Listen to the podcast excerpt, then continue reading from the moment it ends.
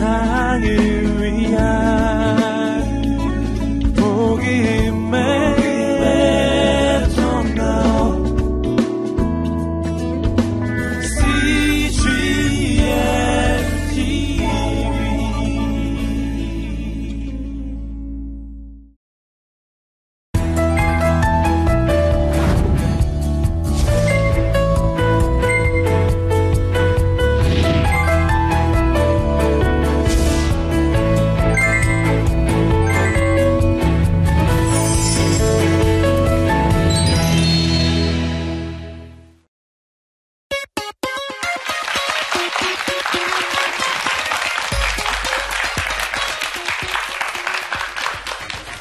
명신교회 김길 목사입니다. 아, 오늘 인도함 받는 삶에 대해서 잠깐 시간을 갖고자 합니다.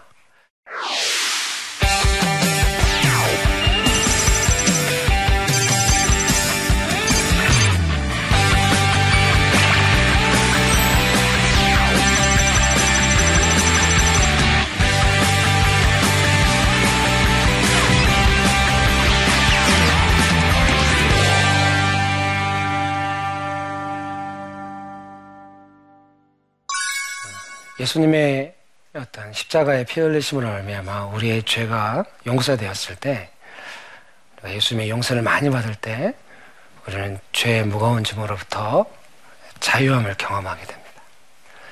그래서 성경의 갈라디아서 5장에는 예수님의 용서를 받고 죄의 무거운 짐으로부터 자유함을 얻었을 때 그 자유를 다시 자기의 뜻을 이루는 육체의 기회, 욕심을 이루는 기회로 삼아서는 안 되고 사랑의 종노릇을 하는 기회로 삼아야 한다.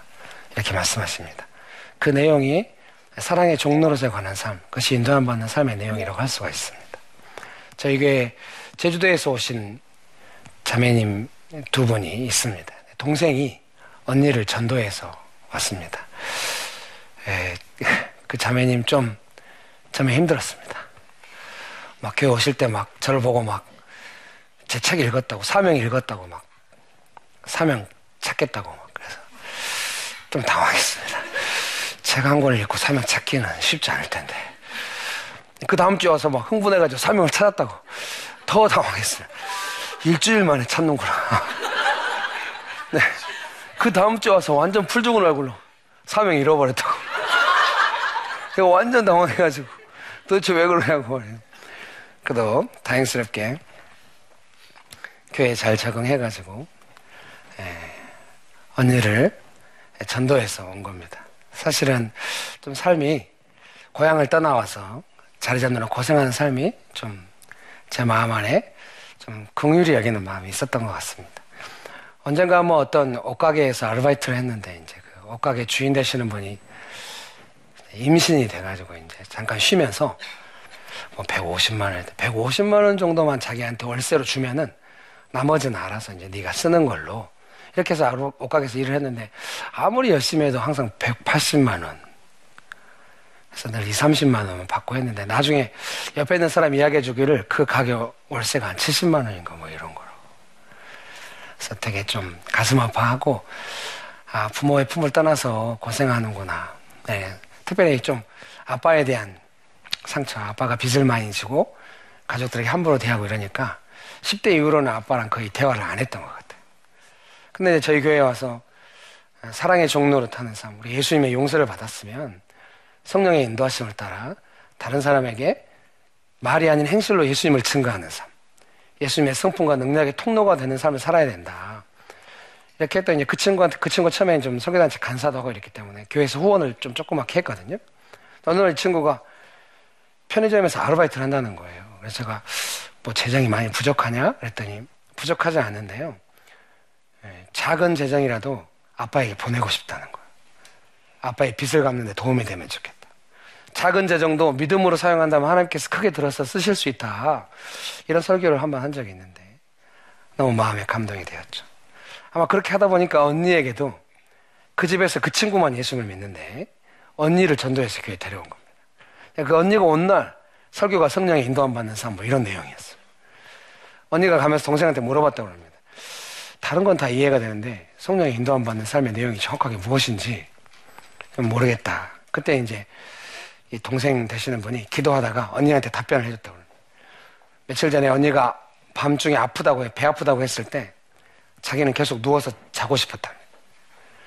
그런데 일어나서 언니의 배를 쓰다듬어 주고 기도해 줬답니다. 그게 성령의 인도함 받는 삶이라. 내 욕심을 따르면은 밤에 피곤하니까 그냥 자고 싶은데 예수님의 뜻을 따르자면은 아픈 언니를 위해서 기도도 해주고 배도 쓰다듬어주고 사랑의 종로로서 하는 거죠. 그냥 종이 아니라 예수님의 사랑을 전달하는 메신저 역할을 하는 거죠. 그때 언니가 예수님을 느꼈겠죠. 성령의 역사하심이 있었겠죠. 그래서 아마 전도가 돼서 교회에 나오고 지금까지 신앙생활 잘 하고 있습니다. 성령의 인도함 받는 삶이라고 하는 것은 어, 내 욕심대로 하지 않고 어, 성령의 뜻을 따라 예수님을 증거하는 삶을 산다. 이런 의미로 이해가 됩니다. 예, 그런 삶이 있게 되시기를 예, 주의 이름으로 축복합니다. 저희 교회에 또한 자매님이 계시는데 음, 항상 자매님들은 좀 아빠에 대한 상처가 많이 있는 것 같아요. 저희 교회 온 지 한 1년 동안 제가 특별히 어떤 말 하지 않았습니다. 하지 않았지만 기도는 하고 있었죠. 한 1년 좀 지났을 때 뭔가 좀 신뢰가 생겼다고 생각했을 때 제가 물어봤습니다. 나는 좀 권위자들이 무섭냐? 이렇게 말은 안 하지만 계속 지켜보고 있었던 거죠. 그런 건 무서운 걸까요? 좋은 마음으로 지켜보고 있었습니다. 어떻게 도와줄까? 신뢰가 쌓여야 쌤이란 말을 해줄 수 있으니까. 권위자가 무섭냐? 했더니 무섭대요. 왜 권위자가 무섭냐? 그랬더니 어려서 아빠가 은퇴한 군인이신데 좀 많이 강하셨기 때문에 아빠도 무섭고 또 직장에 가서 상사들도 좀 무섭고 근데 무섭다고 해서 마음에 어려움이 없는 건 아니니까.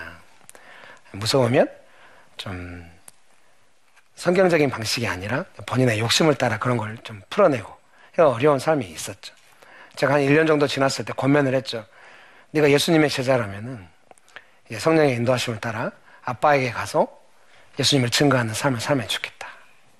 나중에 이제 가족들이 여행을 간다고 이렇게 문자가 왔습니다. 기도했습니다. 여행 다녀와서 이렇게 메일을 보내왔습니다. 자기가 어떻게 가정 안에서 성령의 인도하심 받는 삶을 살았는지. 보통 여행을 가면 아빠들이 화낼 때 있거든요. 저도 있었습니다.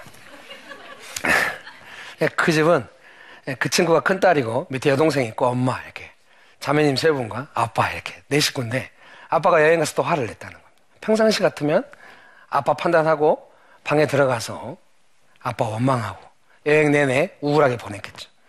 근데 그렇게 안 한 겁니다. 아빠가 화를 냈을 때 아빠의 마음을 받은 거죠. 그리고 가족 모두가 다 낙담하지 않도록 엄마와 여동생을 돌보면서 계속 따뜻한 분위기를 지키기 위해서 뭔가 마음속으로부터 일을 한 겁니다. 겉으로 보기에는 그냥 평범한 여행이죠. 그러나 아빠를 향한 원망으로 마음이 무너지지 않게 하면서 그때그때 성령의 인도하심을 따라 사랑의 종로릇을 한 것이겠죠. 여행을 무사히 마치고 지금도 그 몇 년 전의 일이네요. 지금도 그 친구가 그때 저한테 저는 이제 보낸 메일이 없었나 그 친구는 저한테 보낸 메일을 다시 보면서 이렇게 세밀하게 자기가 사역할 수가 없다. 스스로 자화자찬. 네. 나중에 엄마가 또 교통사고 났습니다. 기도해달라고 문자가 기도했습니다. 나중에 연락이 왔습니다. 엄마가 교통사고 나니까 아빠들이 좀 실수하거든요. 응급실에 갔는데 막 의사들이 빨리 치료 안 해주는 어, 너무 응급한 사람들이 많아서 그럴 수 있겠죠. 아버지도 거기서 응급실에서 의사랑 싸운 겁니다. 왜 빨리 치료 안 해주냐. 그래서 싸우다가 엄마를 데리고 다른 병원으로 간 겁니다. 빨리 치료받게 하겠다고. 근데 그 병원은 치료가 더 늦어진 겁니다. 보통 그런 일이 있을 수 있거든요. 근데 이 친구가 그 상황에서 아빠의 마음을 이해한 겁니다. 평상시 같으면 아빠가 원망했을 텐데 아빠는 엄마를 더 빨리 치료하고 싶은 거다. 그리고 엄마 옆에서 엄마를 위해서 기도했습니다. 따뜻하게 잘 치료가 되었죠. 정말로 정말로 좋다고 생각이 들었습니다. 그래서 제가 어떤 형제 한 명을 소개시켜줬습니다. 둘이 아름답게 결혼했습니다. 근데 결혼하고 나서 또 문제가 생겼어요. 이 형제님은 너무 사랑의 종로릇을 많이 하는 형제입니다. 자매가 피곤하고 지친데도 막 다른 사람한테 열심히 섬기고 이래가지고 자매가 힘들어하고 이러는데 제가 처음에 봤을 때는 이 자매가 결혼해서 자매들은 다 결혼하면 남편을 향한 기대가 있거든. 행복한 가정을 향한 그림이 있단 말입니다. 네, 아마 그 욕심이 형제가 너무 섬기니까 힘들었나 보다. 그런 부분이 있었던 것 같습니다. 그러나 최근에 제가 느낄 때는 이 친구가 늘 하나님의 뜻을 따라 성령의 뜻을 따라 다른 사람을 섬겼기 때문에 남편이 좋은 일이라 할지라도 너무 자기 욕심껏 할 때는 좀 그 마음 안에 근심이 생길 수 있다 이런 생각이 들어서 제가 두 사람에게 권면했습니다.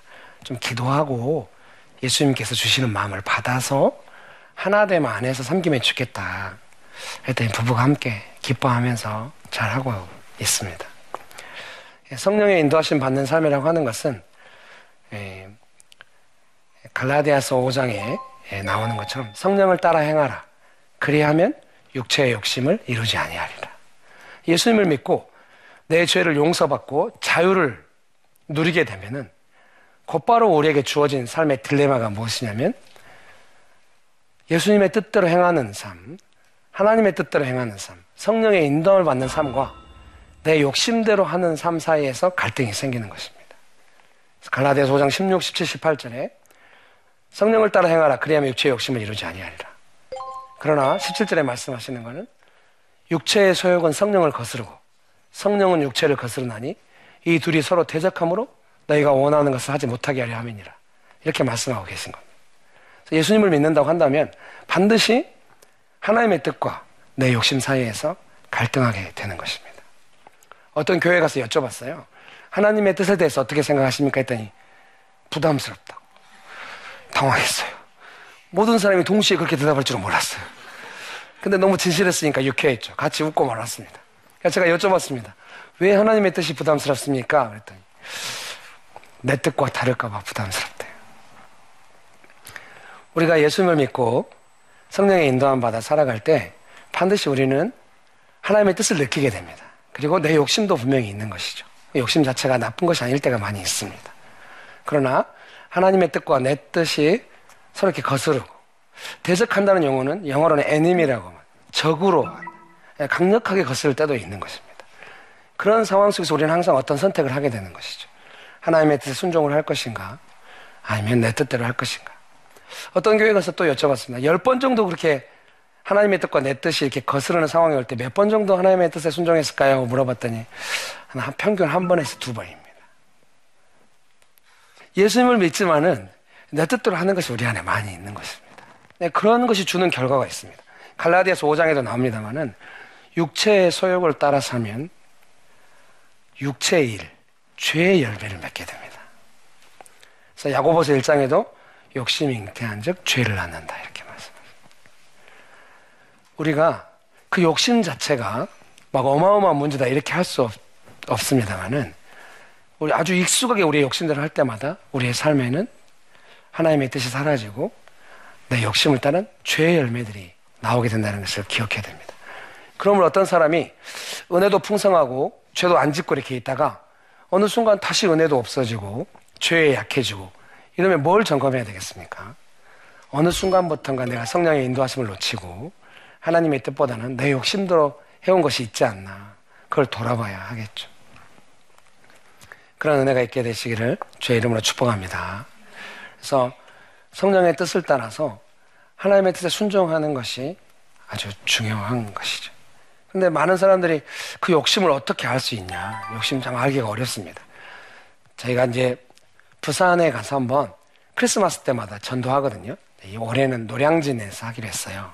그리고 그 다음날은 이제, 이제 제자 훈련하는 네, 전문 용어로 시설이라고 하는 보육원에서 이제 우리가 이제 막 1인당 한 명씩 이렇게 선물을 준비한 거예요. 기도 카드 다 쓰고 기도해가지고. 그래서 본래 계획은 기도 카드를 쓴 사람이 하나님께서 너를 어떻게 멋진 리더로 키우신다. 막 이런 격려의 기도 카드였는데 선물도 나눠주고 받고 싶은 선물 목록을 미리 받았었거든요.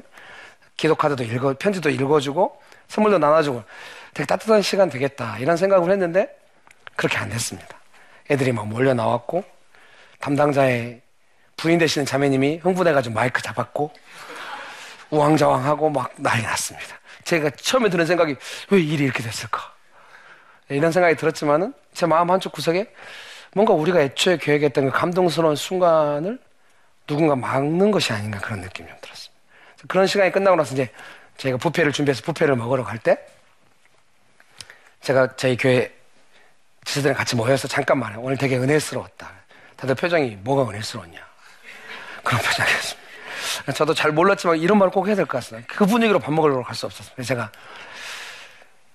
어, 정확하게 우리가 의도한 대로 되진 않았지만 어, 우리가 드러나지 않았다. 난 그래서 하나님께서 기뻐하시리라고 생각하고 있다. 몇 년이 지났습니다. 늘 그 장면이 머릿속에 남아있어요. 왜 그렇게 일이 마치 흩어버리듯이 안 됐을까? 저희 아이들이 사춘기가 됐습니다. 중학교 2학년, 고등학교 1학년 또래인데요. 아빠가 맛있는 간식 사오면 막 어려서는 마이구미 하나만 사와도 뭐, 마이구미 하나만 사와도 아빠 영웅 되는 겁니다. 요즘 아주 맛있는 간식을 사와도 들고 자기 방으로 들어갑니다. 아니 당황스럽죠. 같이 먹으려고 사온 건데.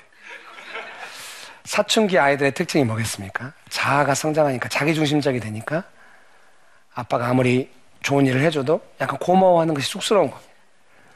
그 아이들 대부분 사춘기 아이들이었습니다. 그 아이들에게 뭔가 작은 선물 하나 하고 우리가 감동을 받으려고 하는 것이 얼마나 안 좋은 것인가를 깨닫게 되는 것. 사람의 욕심이라고 하는 건 그런 것입니다. 그래서 어떤 사람이 어떻게 욕심을 할 수 있냐? 욕심인지도 모르고 막 행동한다. 어렵습니다. 하나님께서 보여주셔야 할 것 같습니다. 저도 이렇게 어느 순간 이렇게 성교단체 간사를 그만두고 나와서 완전 거룩해진 것 같습니다. 수원에 일전동에 반 지하집에서 막 쌀 떨어지고 막 이렇게 살았거든요. 그러니까 제가 거룩함을 잃어버리면 가족들이 다 굶어 죽을 것 같은 위협감이 시달렸어요. 더 거룩하게 하나님께 쓰임 받아야만 먹고 살 수 있기 때문에. 그래서 지나가는 예쁜 여자들 하나도 눈에 안 보이게 되었습니다. 지난번 강의를 들으신 분이라면 이 내용을 아실 수 있는데. 그래서 지나가는 예쁜 여자를 하나도 안 보게 되었습니다. 어, 저 완전 거룩해 준줄 알았습니다. 아, 그래서 난 참 잘 됐다 이렇게 감사하고 있었는데 어느 날 또 예쁜 여자가 보였습니다. 아, 마음이 너무 괴로웠습니다. 다행이라고 생각했어요. 옛날에 예쁜 여자 보면 막 달콤했는데. 나이가 먹고 훈련을 하니, 아, 이런 유혹받는 이런 상황은 좀 불쾌한 상황이다. 이렇게 좀 마음이 바뀐 겁니다. 너무 감사했죠. 근데 당황했습니다. 왜 다시 보일까? 그래서 제가 어떻게 했겠습니까? 이런 죄에 대한 유혹은 뭔가 내가 욕심대로 한 것이 있어서 그 결과로 죄가 나오는 것이 아니겠는가. 그래서 욕심을 찾아보기로 한 겁니다. 최근에 며칠 동안에 내가 뭔가 욕심대로 한 것인가 기, 잠잠히 기도하며 찾아봤더니 제가 책을 쓰고 방송 설교가 나갈 때 수많은 사람들이 막 댓글을 단 겁니다. 그동안 왜 설교 안 했냐? 용서해 주겠다. 너의 설교로 태교를 했었는데. 하, 그런 댓글이나 그런 반응에 제 마음을 빼앗긴 겁니다. 뭔가 사람들에게 인정받는다는 마음이 들어올 때 제가 다시 죄의 유혹에 노출되고 있다는 걸 깨달았습니다. 욕심이 잉태한 즉 죄를 낳기 때문에 우리가 우리의 욕심에 자, 욕심을 잘 분별하려고 한다면은 그 죄의 내용으로부터 역추적에 가면은 항상 내가 넘어지는 욕심이 있을 겁니다. 그 욕심에 유혹이 왔을 때 넘어지면은 우리는 죄 가운데. 욕심은 정말 많은 일을 합니다. 야고보서에도 욕심으로 말미암아 미혹되어서 속아서 시험에 든다. 이렇게. 원수의 유혹에 넘어지게 된다. 이렇게. 또 욕심이 잉태한 즉 죄를 낳는다. 이렇게 말씀하십니다. 그러므로 아, 또한 갈라디아서 있는 말씀처럼 5장에 있는 말씀처럼 욕심은 우리를 하여금 성령의 인도하심을 놓치게 만드는 것입니다. 어떤 분이 그렇게 물어봤습니다. 성령의 인도하심을 따라 살려면은 그러면 성령의 뜻을 알고 순종해야 되는데 성령의 뜻을 어떻게 할 수 있는가? 잘 모릅니다. 그러므로 우리가 해야 될 것은 성령의 인도하심을 자주 놓치게 만드는 자기 욕심은 선명합니다. 그 욕심이 올라올 때마다 예수님의 뜻으로 변화시켜가는 승화시켜가는 그런 훈련이 아주 유효합니다. 제가 막 여름에 더위를 많이 탑니다. 원래 더위를 이렇게 못 참았는지 모르겠습니다만은 아마 몸이 건강해지는 것과 관계가 있으리라고 생각합니다. 여름이 막 너무 더워가지고 아무 때나 덥다는 게 너무 힘들어요. 밤에도 덥고 또 아무 데나 덥다는 게 힘들어요. 집에서도 막 실내 온도 32도. 선풍기 두 대 있는데 애들이 하나씩 쓰기 때문에 저랑 아내랑 막 냉동실에다 막 조그만 물병에 물 얼려가지고 머리맡에 놓고 자고 막 살았습니다. 어느 날 여름이 지나고 나니까 위가 약간 상했어요. 너무 더운데 막 사역하고 돌아다녔더니 그것을 이제 인터넷 방송 설교를 호주에 있는 제 친구가 정성욱이라고 중학교 3학년 때 같은 반이었거든요. 제 설교를 듣고 돈을 보냈어요. 에어컨 설치하라고. 우와.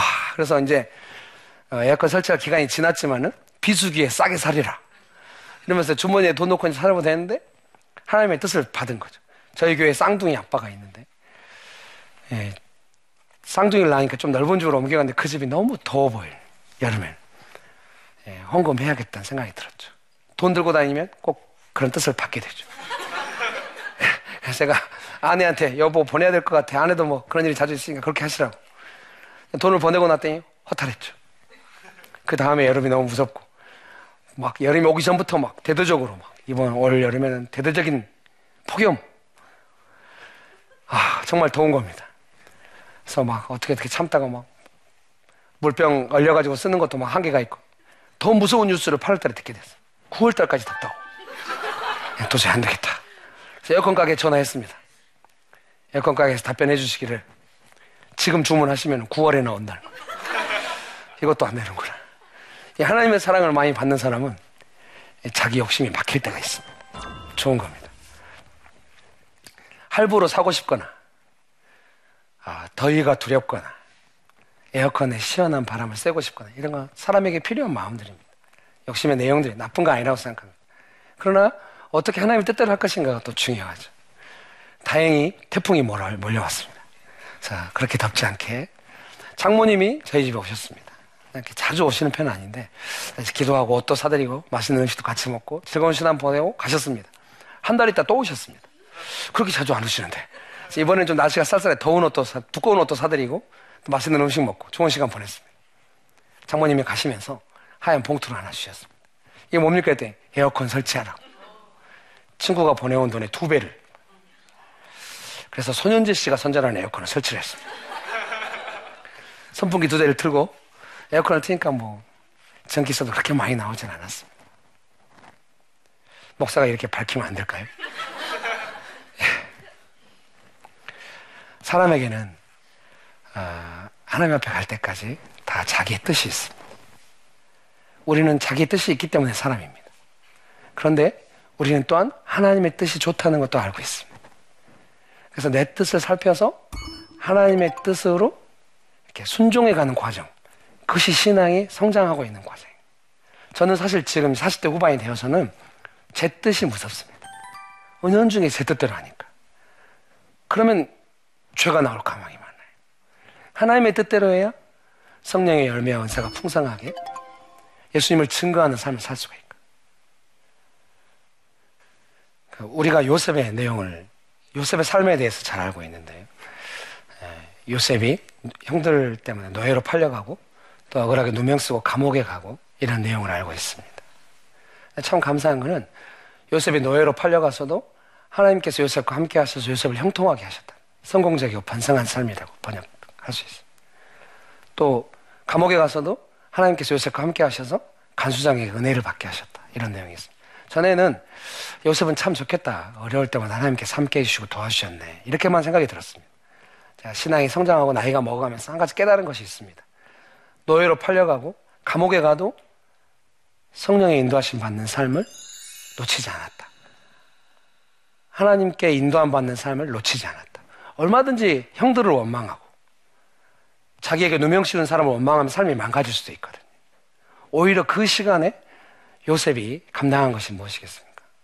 요셉은 본래 형들의 잘못한 것을 아버지한테 이루고 자기만 좋은 옷 입고 또 해와 달과 열한별이 자기한테 잘하는 꿈을 꿨을 때 형들에게 그 꿈을 이야기할 때 좀 뉘앙스가 있었죠. 형들이 그 꿈 이야기를 듣자마자 네가 그럼 우리를 다스리게 된단 말이야. 우리가 너한테 절해야 돼. 아마 다스리란 식으로 다스리겠다는 식으로 말한 게 아닌가 죠 형들이 그 꿈 때문에 열받아가지고 요셉 죽이려고 하죠. 요셉은 좀 잘못된 방법으로라도 남을 제압하고 싶어 하는 그런 마음이 있었던 거죠. 그런데 노예생활 하면서 어떻습니까? 포디바를 섬겨야만 하고 감옥에 가서도 죄수들을 섬기는 사람이 된 거예요. 그에게 고난이 왔지만 그 고난의 시간에 요셉은 자기의 욕심을 다루는 시간으로 삼는 것이죠. 고난은 좋은 기능이 있습니다. 우리를 하여금 욕심을 다루어지게 하고 죄를 그치게 하는 효과가 있는 것. 요셉이 사람을 섬기는 사람이 저절로 되면 좋겠지만은 요셉 안에 있는 욕심들이 다뤄질 때 요셉은 진심으로 하나님의 뜻을 따라 누구든지 섬길 수 있는 그래서 요셉이 총리가 된 게 아닐까요? 그래서 우리의 삶에 음, 자연스럽게 내가 원하는 대로만 되면 좋겠지만은 때로는 내가 원치 않는 고난이 올 때에도 우리는 인도하심을 놓쳐서는 안 되고 그때 내 욕심을 다루는 기회로 삼아서 훈련할 필요가 있다고 생각합니다. 네. 화이팅 하시기를 주의 이름으로 축복합니다. 너무 돌발적이었나요? 화이팅 하시기를 주의 이름으로 축복합니다.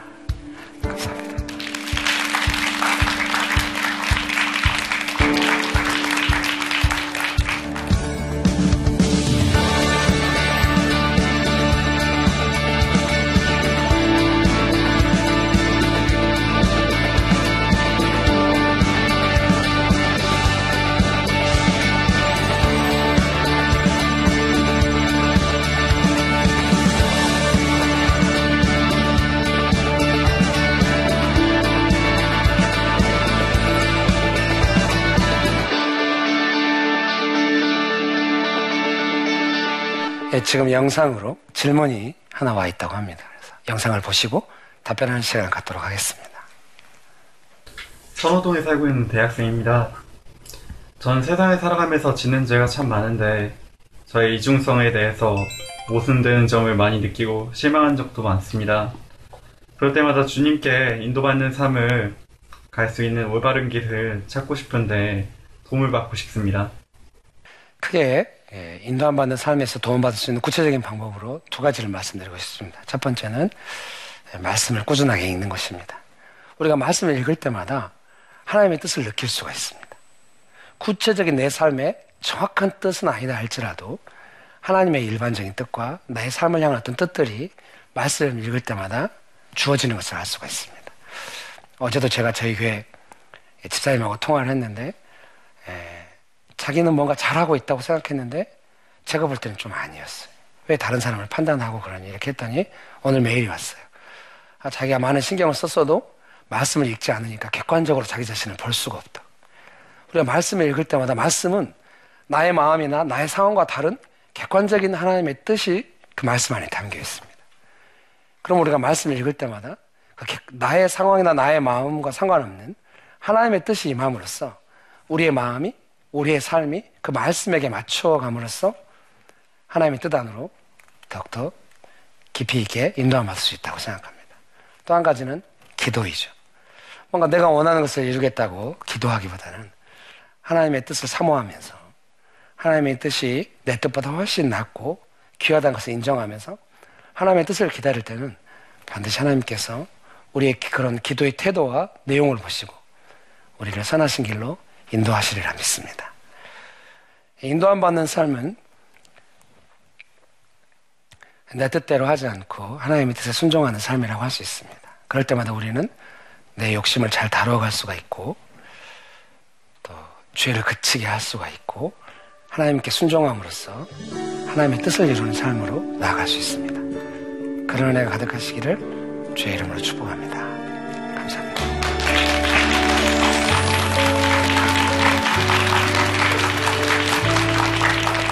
거기에 연탄 아궁이에는 그 주전자 물이 끓고 있었는데 거기로 떨어지면서 뜨거운 김, 왼손은 그 뜨거운 물을 짚고 그 뜨거운 김이 얼굴에 오면서 삼도 화상을 입었는데 항상 제 주변에 아이들이 막 몰려왔었어요. 너무 파충류 같다, 괴물 같다는 그 얘기를 저를 향해서 하는데 하나의 빛이라도 있었으면 제가 그 빛을 보고 갔을 텐데 당시에는 제가 붙잡을 것이 아무것도 없더라고요. 내 인생의 가장 깊은 고난과 절망과 슬픈 그 순간이 어떻게 보면 하나님의 타이밍이고 하나님이 우리에게 올 수 있는 어떻게 보면 가장 축복된 시간인 것 같아요.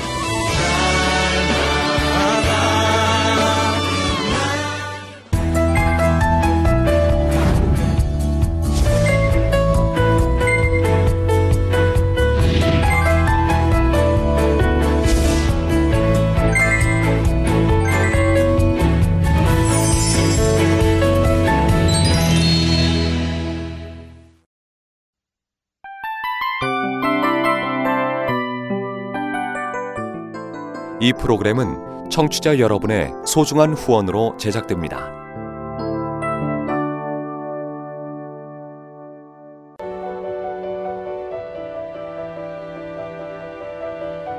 세상에는 수많은 교회들이 있지만 더 깊이 있는 말씀 강해를 찾기 위해 크기로만 교회를 선정하지 않습니다.